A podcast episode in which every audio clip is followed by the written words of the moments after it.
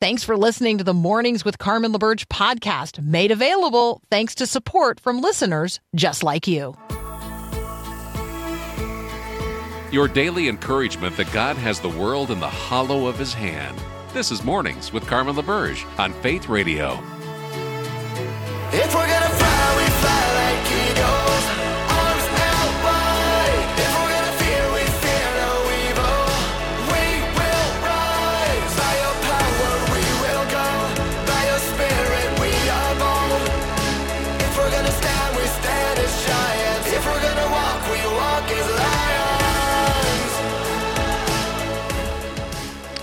Sometimes I just want to say things and then I wonder, is that appropriate? And then I hesitate and then I say, no, I think I still want to say it. So, hey, good looking, what you got cooking? You know, sometimes you just. You just want to say something to your friend, and you know it'll get a chuckle. You know it'll raise their spirits just a little bit.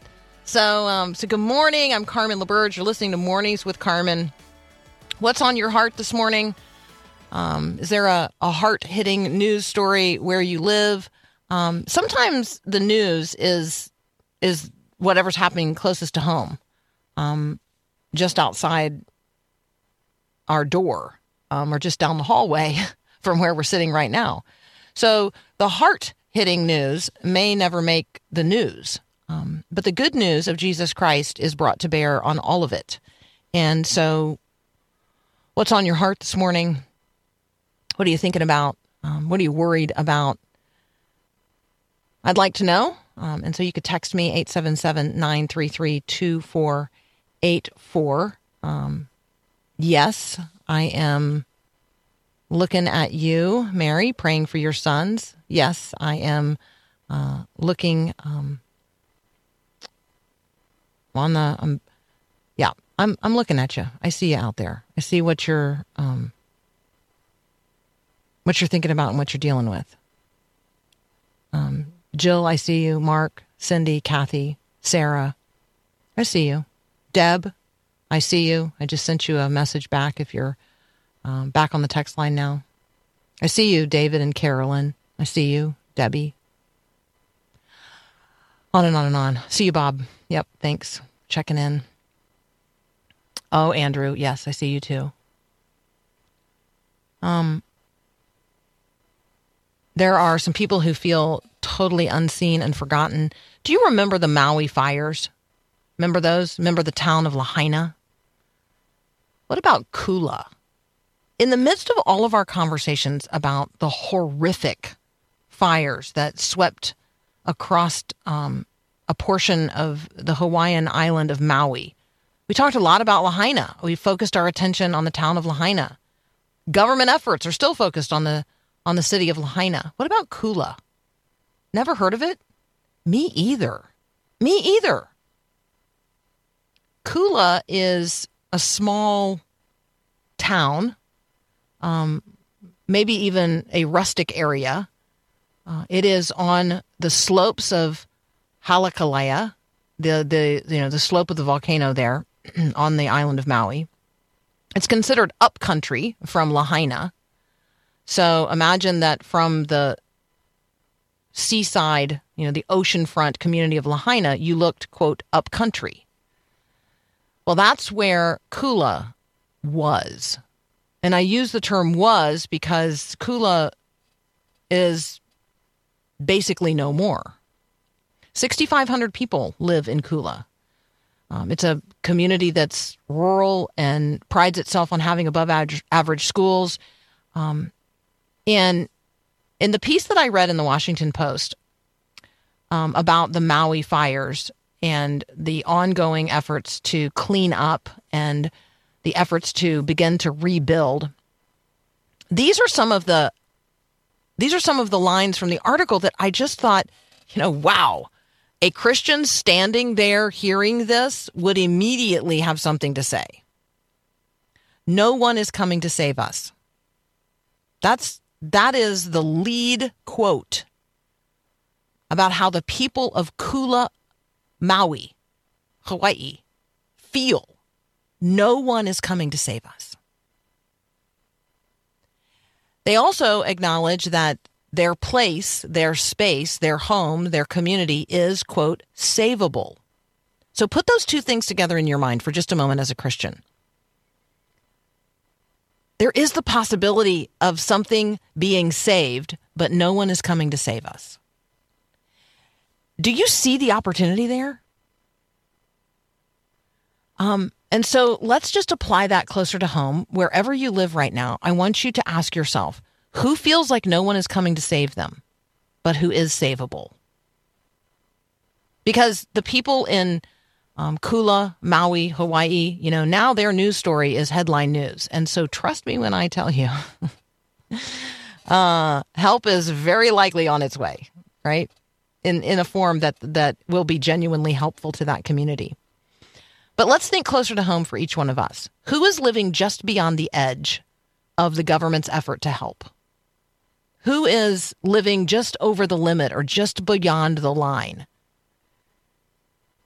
Who, you know, a person in proximity to you today, a family in proximity to you today, somebody who feels like no one is coming to save them, but who is yet savable. How might you tangibly love them today?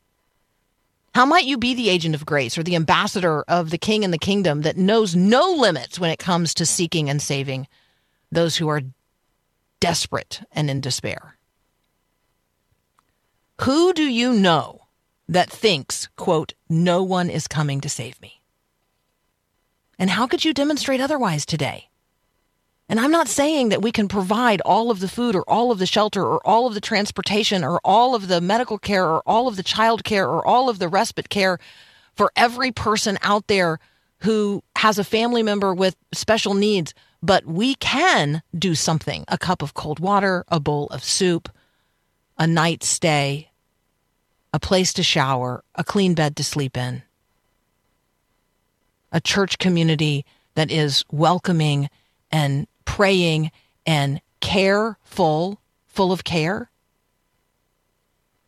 So, what if we just went and asked?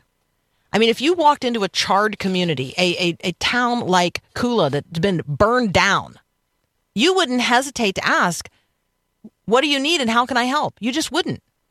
But there are people living in ashes all around us whose lives have been burned down. Could we just ask them today? Could we just go and ask them, What do you need and how can I help? That's the challenge I'm setting before us because there are people out there thinking to themselves, No one is coming to save me. And yet they are savable. And we are the ambassadors of the one who came to seek and save the lost. So, in the spirit of Christ, let's go and ask today, what do you need? And how can I help? This is a Super Bowl weekend, so we thought it was time to catch up with our friend Jason Romano from Sports Spectrum. All eyes are going to be on Vegas. Uh, Jason is already there, um, pulling the um, pulling the faith threads that he can find to pull um, in the conversations among those related to uh, the two teams competing for this particular NFL honor. You're listening to Mornings with Carmen, so this is like our sports segment up next with Sports Spectrum.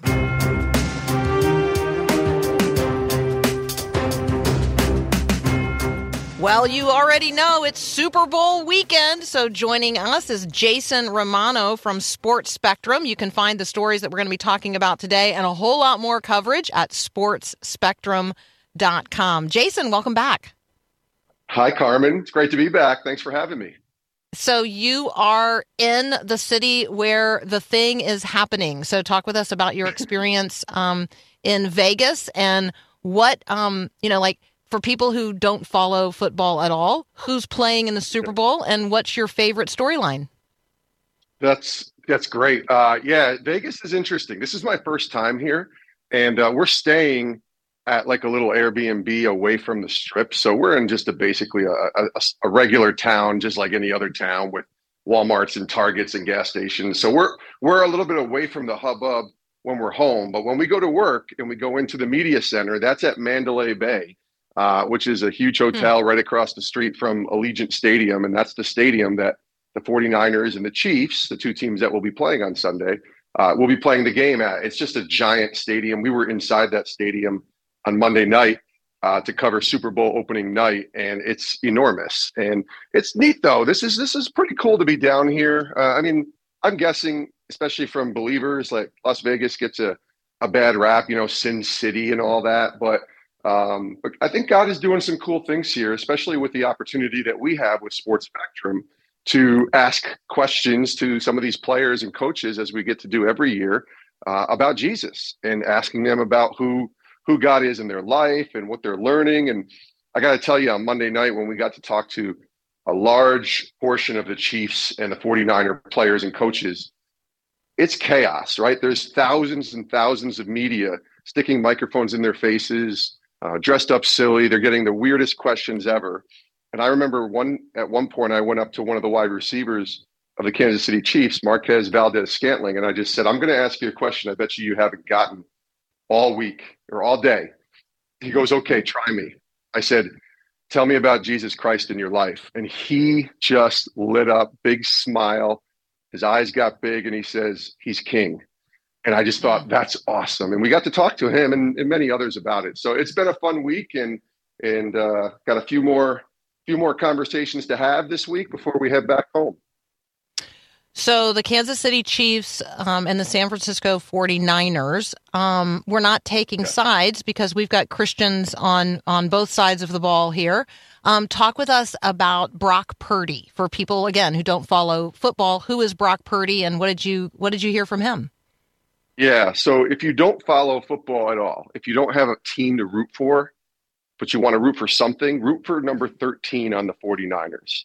That's Brock Purdy. He's the quarterback, starting quarterback. And anytime the starting quarterback is, you know, featured at the Super Bowl, all the lights and all the cameras are are shined on this person. You know, on the Chiefs, it's it's Patrick Mahomes, and for the 49ers, it's Brock Purdy. But Brock's story, I think if he somehow wins the Super Bowl on Sunday night, if the Niners win, it, it's going to go down as maybe the greatest underdog story the NFL has ever seen. So this guy first of all, he loves Jesus. And when I say that, I mean that. Like, this isn't just a surface level, God is good. This man has the Holy Spirit in him. This man loves the Lord. And uh, we've had an opportunity to talk to him on multiple occasions. But this story of Brock Purdy starts, it goes back two, three years ago when he was in college at Iowa State. He was getting ready to play his senior year. We had him on Sports Spectrum. And he wasn't sure if he was going to be able to play at the next level. He certainly wanted to, but he wasn't sure. And then he gets drafted, but just barely. He's the very last pick in the NFL draft. The NFL draft has seven rounds and you know 32 teams, so you can do the math. It goes to you know in the in the hundreds and hundreds of players. Brock is the last player picked. Now he's happy to be picked, but he's the last player. So what does that say? There's a you know hundreds of players selected before him, but it was the 49ers that drafted him. So he comes in his rookie year last year in 2022 and he makes the team, which is an incredible accomplishment. And then injuries happen to his other quarterbacks that he's waiting behind and suddenly he's thrusted into the into the starting lineup and he crushes it. He does so well and the Niners go all the way to one game before the Super Bowl. But what happened in that game, Brock hurt his elbow and tore it up. And, you know, the 49ers lost, and it was a devastating thing to happen. And we got to talk to him right after that, and he still found joy. He still found peace. He still was talking about how great God is. He went through the rehab last summer. He comes to the 49ers this past season, and he starts and he crushes it even more. And he's one of the top quarterbacks in the league. He's an MVP, most valuable player candidate, and he takes the 49ers all the way to the Super Bowl. And just yesterday, on Tuesday, as I'm recording this with you, I was with the 49ers team media availability. We talked to Brock Purdy. We asked him a couple questions, and he had the same demeanor, the same answers about how Jesus is Lord that he had when things were at their worst. And I was just so impressed. So when you watch him on Sunday, even if you're not rooting for the Niners and you happen to be a Chiefs fan, man, root for Brock Purdy because he is a guy that is just awesome. Mm, that's so good. Um, we're going to continue our conversation with Jason Romano from Sports Spectrum here in just a moment. Who are you rooting for um, on Sunday at the Super Bowl? It might be the Kansas City Chiefs. It might be the San Francisco 49ers. We want to be talking about the guys who are the Jesus guys on the field, the Team Jesus. And so we'll talk next about um, more members of the Kansas City Chiefs and the San Francisco 49ers who are on Team Jesus. That's up next here on Mornings with Carmen. How are you preparing for the reality of Jesus' last days, his passion, Holy Week, the Last Supper, the Garden of Gethsemane, Judas's betrayal, Peter's denials, Jesus being stripped and humiliated by soldiers and falsely accused by the Jews and subjected to mock trials and ultimately crucified? How are you planning to give those events in Jesus' life the attention they deserve? That's what the season of Lent is all about. The 40 days prior to Easter are set aside to prepare ourselves to face the reality of the cross, and yes, ultimately to celebrate the reality of the empty tomb. I invite you to join us in reading through the Bible together during Lent. The study will provide a way for you to intentionally engage each day with the Word of God.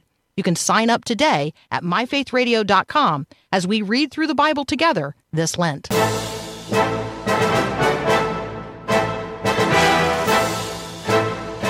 Continuing our conversation now with Jason Romano. Check out what we're talking about today and a whole lot more at sportsspectrum.com. Um, all right, we have talked a little bit about Brock Purdy from the 49ers. Do you have a storyline for us from the Kansas City Chiefs? Yeah, thankfully, there's been quite a few. Uh, I mean, the Chiefs are in the Super Bowl for the fourth time in five years. So when you cover a team, four times in five years, you're really searching for new stories. It's hard because there is there is turnover in the in the NFL and certainly with the Chiefs, but you know, there's a lot of guys that have been there for four times in five years. So it's like, do we just want to talk to the same people every year? And what's beautiful is every year we get to talk to the team chaplains of both teams, and they'll kind of, you know, slip us a couple names that you know maybe we haven't talked to that have been growing in their faith. And one of those guys that we got a chance to talk to this week was trey smith. He is an offensive lineman for the chiefs. An offensive lineman is somebody who blocks uh, when the chiefs have the ball for patrick mahomes and for those running backs. And he wears number 65 and man he's got an incredible story. This is a guy who in college was really really good at tennessee and then he was having some trouble in workouts and didn't know what was going on. And he went to the doctors and they found a bunch of blood clots in hmm. his lungs. And it's kind of a crazy story. And yet, thankfully, he got treatment. He was fine, but he slipped in the NFL draft and went way down to the sixth round. He was supposed to be a first round top draft pick, and he slipped all the way to the sixth round, and the Chiefs drafted him. And so he came into the NFL a couple years ago, and he started every game since. So Mm. on the field, he's a great story. And then off the field, it's really awesome to watch him talk about his faith and his purpose. When we saw him on Monday night at media night, you know, we asked him about the importance of his faith, and he just said that, listen, I, I was raised the right way by my mom. I was in church, and to this day, that is the seeds that were planted that allow me to continue to follow Jesus today. And I just thought Mm. that's a great reminder, right? Like for so many of us, some of us who have kids, you know, and we want to do right, we want to raise them right and get them in church and get them in Bible studies or, you know, kids' church, whatever it is. And then maybe they're straying a little bit, or maybe they're just not living a, a perfect life that you would hope. None of us are perfect, obviously. But then, you know, when you hear Trey Smith's words and you're like, listen, my faith now in my mid 20s, 24, 25 years old, is the central part of my life that's because mom that's because growing up i just thought what a great reminder for all of us that the seeds that we're planting you know god's going to can can continue to use them even if in the midst of situations that maybe it doesn't look like he is. And those seeds those foundations they they get planted pretty well i think inside our children. And um and that's why we got to keep praying obviously. But trey's a great story for that i think So if you check out sportsspectrum.com, you'll see there the Sports Spectrum podcast, and there um, there's a conversation there with the chaplain from the Chiefs and another one with the chaplain for the 49ers, and that'll be an encouragement to you as you think about how these teams made their way to um, to this Super Bowl. Um, Jason, when you when you think about well, first of all, you just said you know they're 24, they're 25 years old. Like these guys are so young. I definitely forget yeah. that. Like I yeah they're so big. They're they're such That's like, true they- too. they're such men um but they're they're so young when you think about um maybe just take a step back from the these particular storylines like Yeah. are there are there are, is there a generation of uh of people that are really like mentoring and pouring into players because i feel like you know we know that this generation of emerging adults and very young adults like they long for that they really want mentors do you do you see people pressing into those roles Yeah, that is a great question. I think I do, and I'll give you an example. In in Houston, with the Houston Texans, um, you know, obviously they're not playing in the Super Bowl, but they had a really good year. They drafted a kid named C.J. Stroud, who is a quarterback, and he started right away. He's sort of the prized possession, if you will, of of the Houston Texans as a quarterback and as a guy who they're going to build their team around. And man, did he produce this year on the field!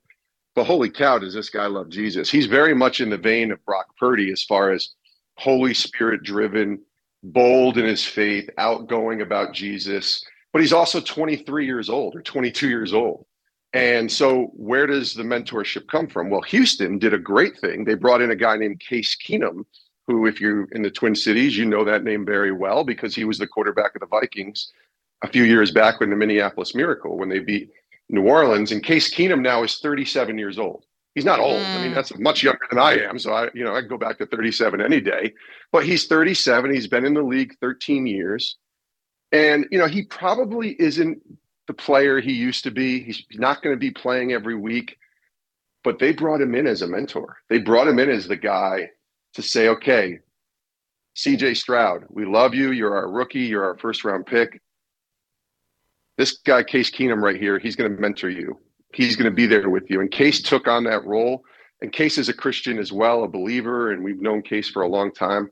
That guy pouring into CJ Stroud was an intentional move by the Houston Texans because they know, like you said, that these young people are just craving for mentorship. And I think we're seeing that more around the NFL um, in different facets, right? Like a team might be intentional, like Houston is, but sometimes there's just these older guys who are just making themselves available. You know, they're retired players. They're in their thir- late 30s, they might be in their 40s or 50s, and they know these young players just look up to them and see them and say, "Wow, that's such and such." But these older players, I think, have made themselves available to be mentors. Hey, here's my phone number. Call me for any questions. Um, so I think I think it's getting better, and I think we're seeing that to be more intentional by the NFL and certainly by the players that are, are playing and the players that have played. So I um I really love and appreciate that during this week in the lead up to the Super Bowl, there's all kinds of ministries actively engaged. Um, you know, Yes. whatever the whatever the particular site of the Super Bowl is in a given year. So this this year, one of the things that you have highlighted is the Athletes in Action 36th annual Super Bowl breakfast. Um, Yeah. and and you know who they intend to um, who they intend to to highlight and celebrate. Um, and so, could you just uh, maybe help people understand that the Super Bowl isn't just a, you know an event that takes place on this coming Sunday? Like, there's ministry happening around the Super Bowl all week. Yes, in fact, on Wednesday night they held a thing called Huddle for Hope, which is a gathering middle of the week at a church here in Vegas that I'll be at, and uh, you know, a bunch of players and just other people who work in sports that are in town for the Super Bowl. You know, perfect little midweek break from the craziness of covering the Super Bowl, and we're just going to be there, and and players are going to be there as well to to honor the Lord, to worship, to pray and to hear the word of God. Like, so that's intentional, right? And then the Super Mhm. Bowl breakfast, that's something that they do every single year. It's actually sanctioned by the NFL. And it's really, it's advertised more as a faith, family, football event. But when you go, like the gospel is shared every single year at this Super Bowl breakfast, usually by a current or a former player at the very end of the breakfast. But people that go, they go and there's a lot of non-christians there so it's it's a very intentional move by um, by the super bowl breakfast committee by athletes in action which is just such a great ministry uh, they do such great work you know, providing access to athletes uh, and others in sports, particularly in the college space, but even in the NFL as well, to grow in their faith, to get Bibles in their hands, to be mentored, to be discipled. And then they have this breakfast, and you know, there'll be a couple hundred people there. If you're in Vegas, I'm sure there's still tickets available. You can go on our website and do that. And they're honoring, you know, every year they honor a player uh, with the Bart Starr Award. Bart mm. Starr was a longtime NFL player with the Packers, devout Christian man, family man, and he passed away a few years ago. He played in the '60s with with you know Vince Lombardi and those old teams in the Green Bay Packers. But this award is one of the highest honored awards in the NFL because it's about character, it's about faith, it's about what you do off the field. And you know the Steelers, Minkah Fitzpatrick this year is the honoree, and so that man loves Jesus as well.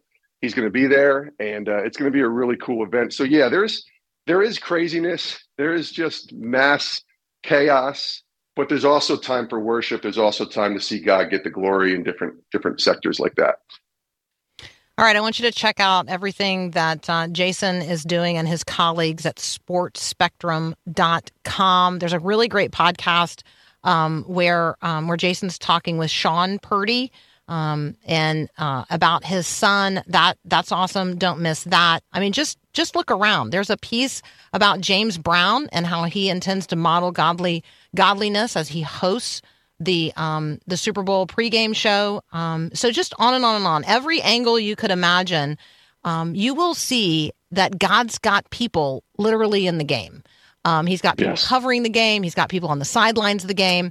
And so, as a Christian during this Super Bowl, let's be sure that we um, we know their names. We point them out to others, um, and we you know we be Team Jesus for the guys um, who who are with Jesus in in the game and on the sidelines and even covering the sport. Jason, thanks so much for joining us, and uh, and have a great time.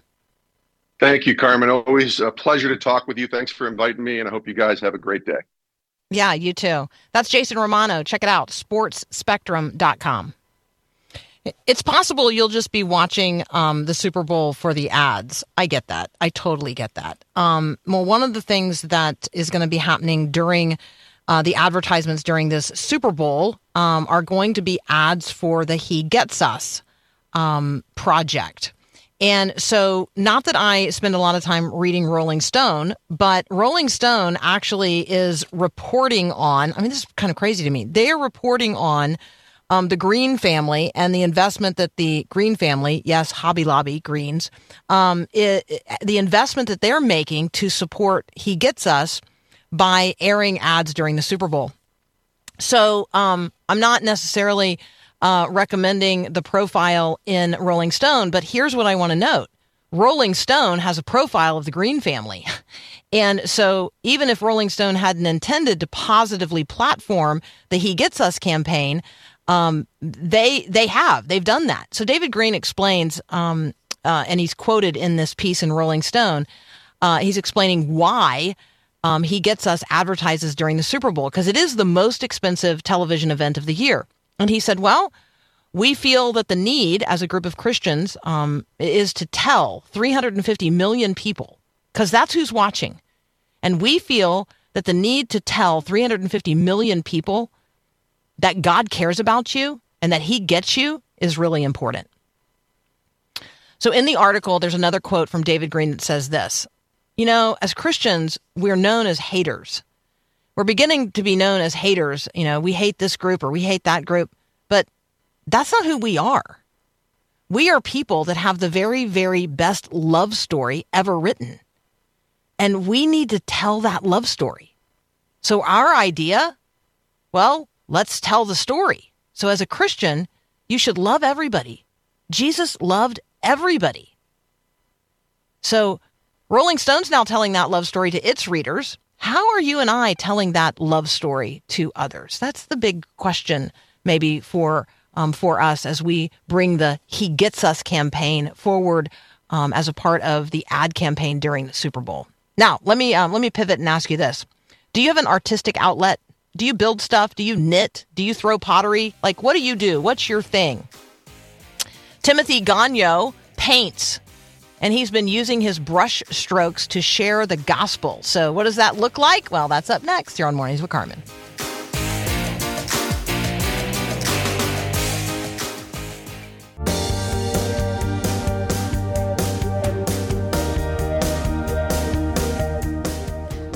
Do you have an artistic outlet? Um, maybe you draw. Maybe you build with wood. Maybe you paint. Timothy Gagnon is a painter, um, and he is using his brush strokes to glorify God. The Illuminated Messiah Bible is um, his latest work. Timothy, welcome to Mornings with Carmen. Thank you very much for having me. Excited to be here. Wow, this is beautiful. Let me just start with that. This is beautiful.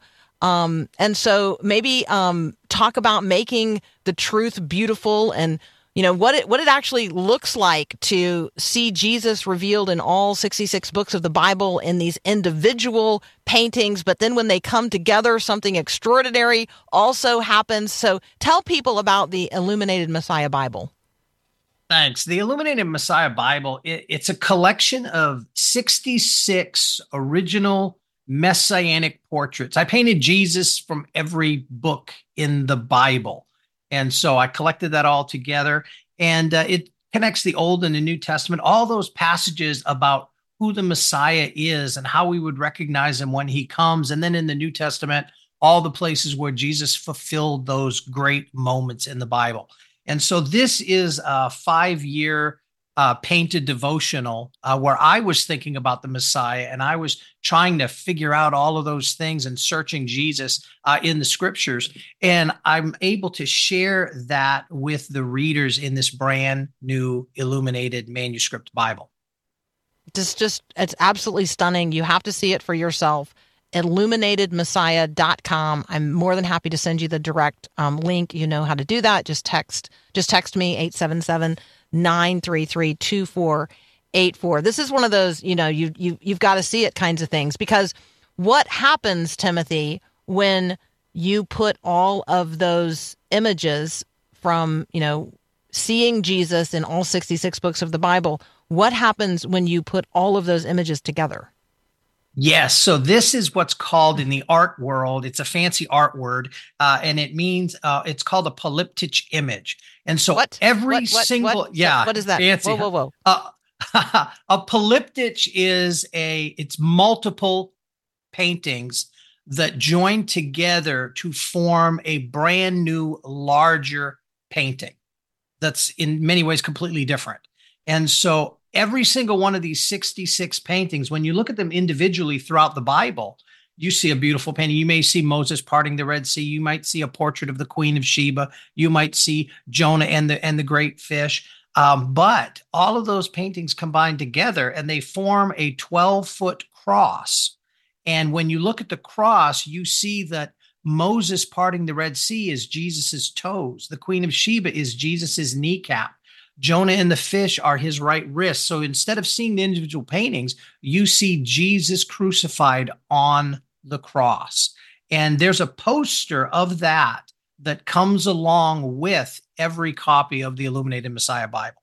So if you buy the Bible, not only you get all the 66 paintings, you get this poster that you can hang up and look at the polyptych cross image. Can you spell polyptych?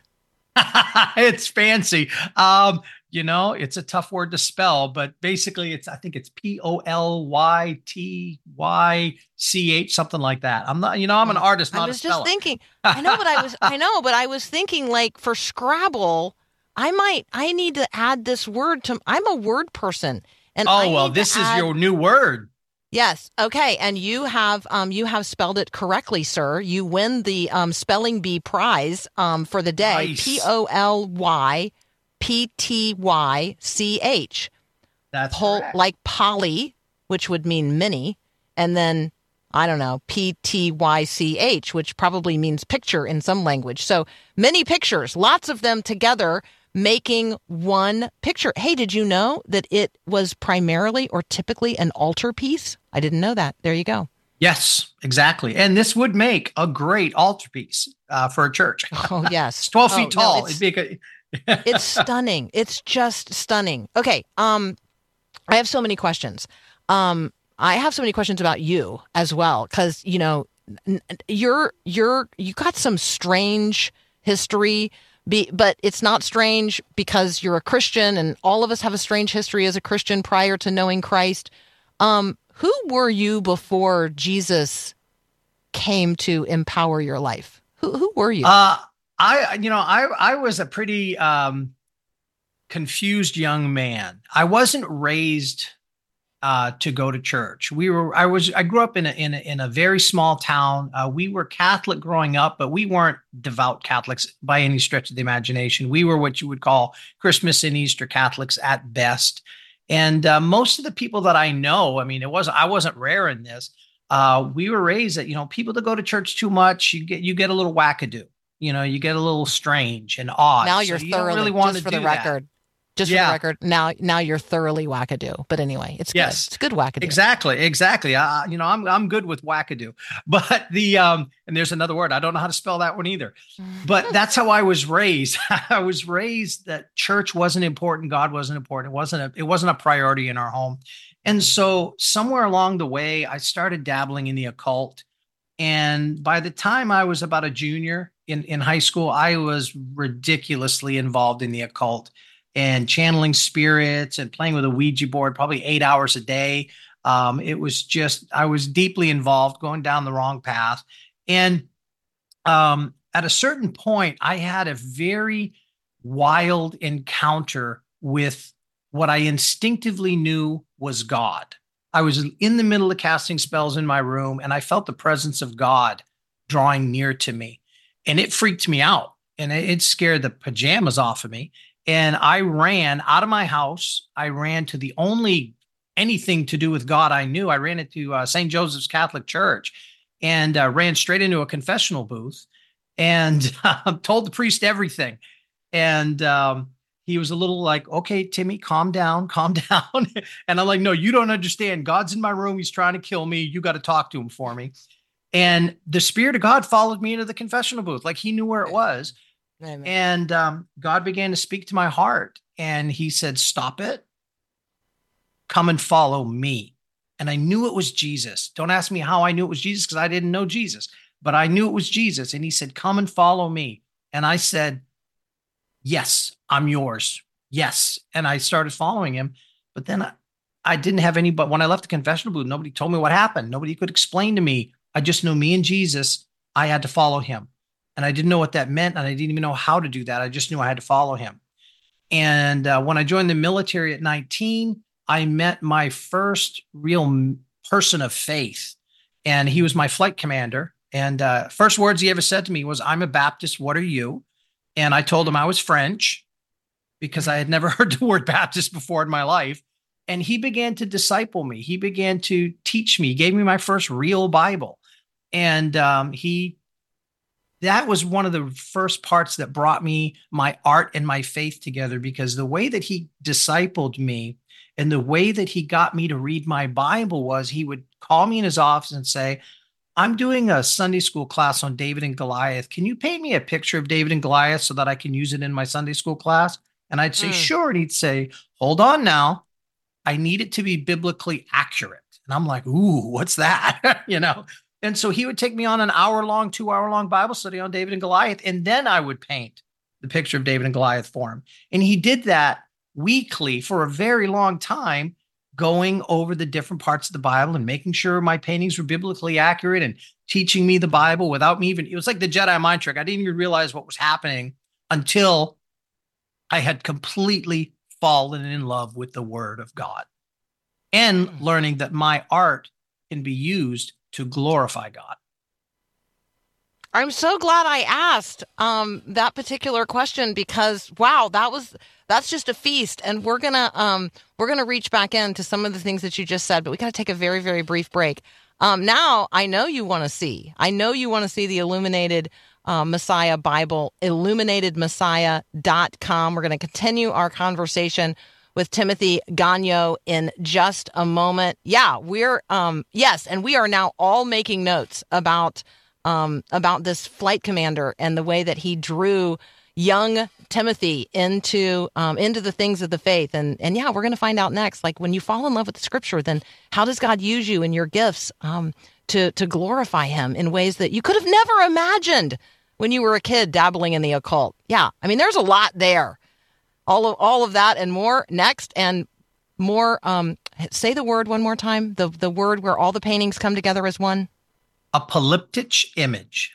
Yeah, polyptych. I don't know, polyptych. Yeah, I'm going to practice that. It's a little bit of a party for your mouth. You could practice it too. We'll be right back. This is Mornings with Carmen. As we consider the life of Jesus and the life of the first generation of Christians, reading here the book of Acts and all the letters to the Christians in the New Testament, we see people who like wake up. They come to see and understand and then receive Jesus as their Savior and Lord. And it changes everything.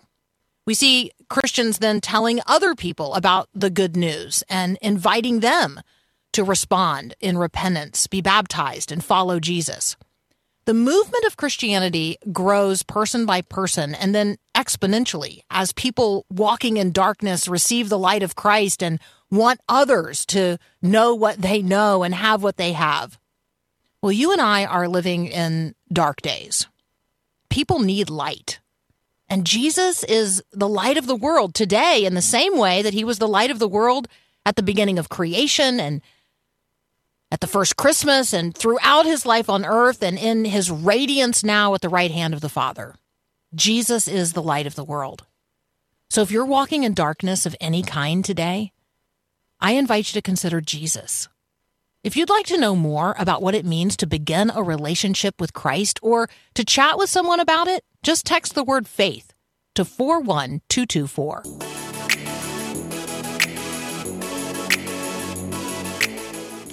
We are um, we're talking about the way God meets us and empowers us by His Holy Spirit to share the good news of who He is with others um, through things that we love to do. And so, for Timothy uh, Gagnon, that is painting, um, and with every brush um, stroke, um, he is not only helping us see Jesus, but um, he's delighting in Him and it's an act of worship, and I love all of that. It's devotional. It's it's just it, and it's inspiring. So, illuminatedmessiah.com is where you can see and experience um, the Illuminated Messiah Bible that we're talking about today.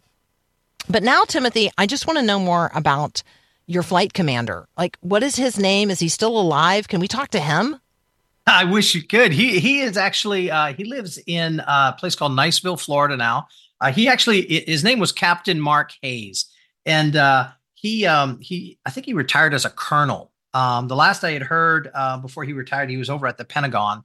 Um, but uh, when when we were serving together, it was at Tyndall Air Force Base. I was 19 years old, very young and naive. I mean, like, I mean, it was not a joke when he said I'm a Baptist. I told him I was French because I had never heard the word before in my life and uh, he really discipled me. There was another gentleman also uh, named uh, Chaplain Bruce Ewing uh, that that had a big effect on me during my military career. And both of them, they just saw they saw my love for art and my passion for art, and they also saw my passion for the Lord and His Word.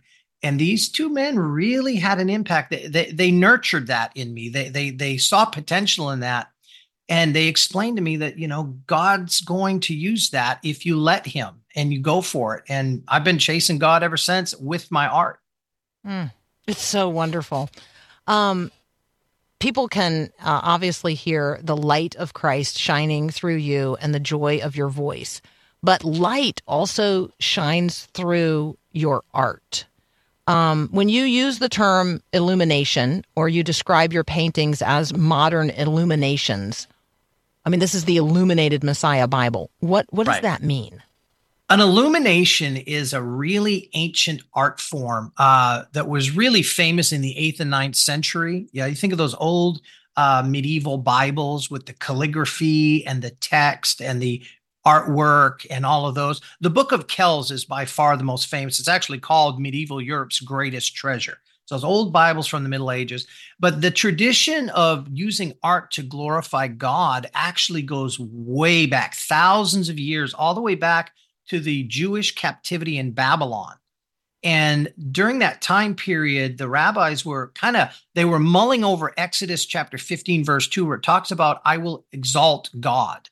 And the word exalt there was a little wonky and and the and the the Jewish uh scribes and, and rabbis were like, what is Moses trying to say with this word? It just doesn't seem right. And after debating and arguing and studying, they interpreted it to say, I will exalt God by creating beautiful things. And that just transforms what creating art is. It becomes an act of worship. And so they came up with a Hebrew tradition called Hiddur Mitzvah, which literally means the beautification of the Torah or the beautification of the Word of God. And so that's what I'm doing in modern times. That's what illuminated manuscript Bibles during the Middle Ages and what I'm doing today with the illuminated Messiah Bible is I am beautifying the word of God. I'm exalting God by creating the most beautiful Bible I am capable of doing. It's it's stunning. Um, it's really stunning. The other language that you use is narrative painting. Um, so the paintings tell a story, like they they communicate the reality of the story. So this is not abstract. Like you can tell what you're looking at when you see it. Yeah, and that that was important to me. There are there are a few other modern illuminations. This is only really the third true illuminated manuscript Bible since the printing press. When the printing press showed up, illuminations kind of went the way of the dinosaur. There's only been about three uh, since then, and this is the third. But the others use abstract art or non-representational art, where you can't, you know, it's like you decide what it is. With these, because I'm illuminating the key messianic passages from every book of the Bible, the main messianic theme from Genesis to Revelation, I need to tell the story of that. And I'm showing Jesus in every book of the Bible. So when I'm talking about the, the passage where it says that the Messiah would be a man like Moses, I'm painting Moses parting the Red Sea. Um, you know, things like that matter. When I'm talking about how the Messiah would be from the tribe of Judah, I paint the lion of the tribe of Judah you know so i paint a pride of lions you know uh, 12 lions walking together and one big lion in the middle. So that's what a narrative painting is. You i'm taking those key scriptures and i'm telling the story with realism with realistic paintings that you can tell what's going on I have loved meeting you today. Um, your work is glorifying to God and edifying to the human spirit. Thank you so much um, for what you do. Keep painting and come back and talk with us again. Oh, I would love it. Love to do it. Thank you so much for having me. Yeah, absolutely. That is our brother in Christ. Timothy Gagnon, the book, um, I it's even I hardly want to call it a book. The work of art is the Illuminated Messiah Bible. You can check it out at Illuminated Messiah dot com. Um, all right, circling back around to the way I started. I had no idea why this morning I just felt compelled to lead off the show by asking you, "Hey, good looking, what you got cooking?" Well, now I know why. Carol is listening, and that was the greeting that she heard more than 40 years ago um, um, at a, a school athletic banquet with her mom. Um, and she and Dean, by the way, shout out to Dean, who thought that would be a good way to get that girl to sit down um, with him at a table. Dean said, Hey, good looking, what you got cooking? Well, Carol and Dean are celebrating 38 years of marriage in May. Yeah, 42 years together since they became high school sweethearts. So try it out today. You could just ask somebody, Hey, good looking, what you got cooking? Um, you know, break bread, let Jesus be known um, to others. Don't be don't be shy and don't shine don't shy away. Go be shiny. Use your art. Um, use your words. Use the gift of the Spirit. Yes, and circling back to the very beginning of the first hour, Spare a square if that's the way that God leads you to love someone today. You can spare a square. I know you can. Every square inch belongs to Him. Yeah, even that square inch. Have a great day, great, great day, and God bless.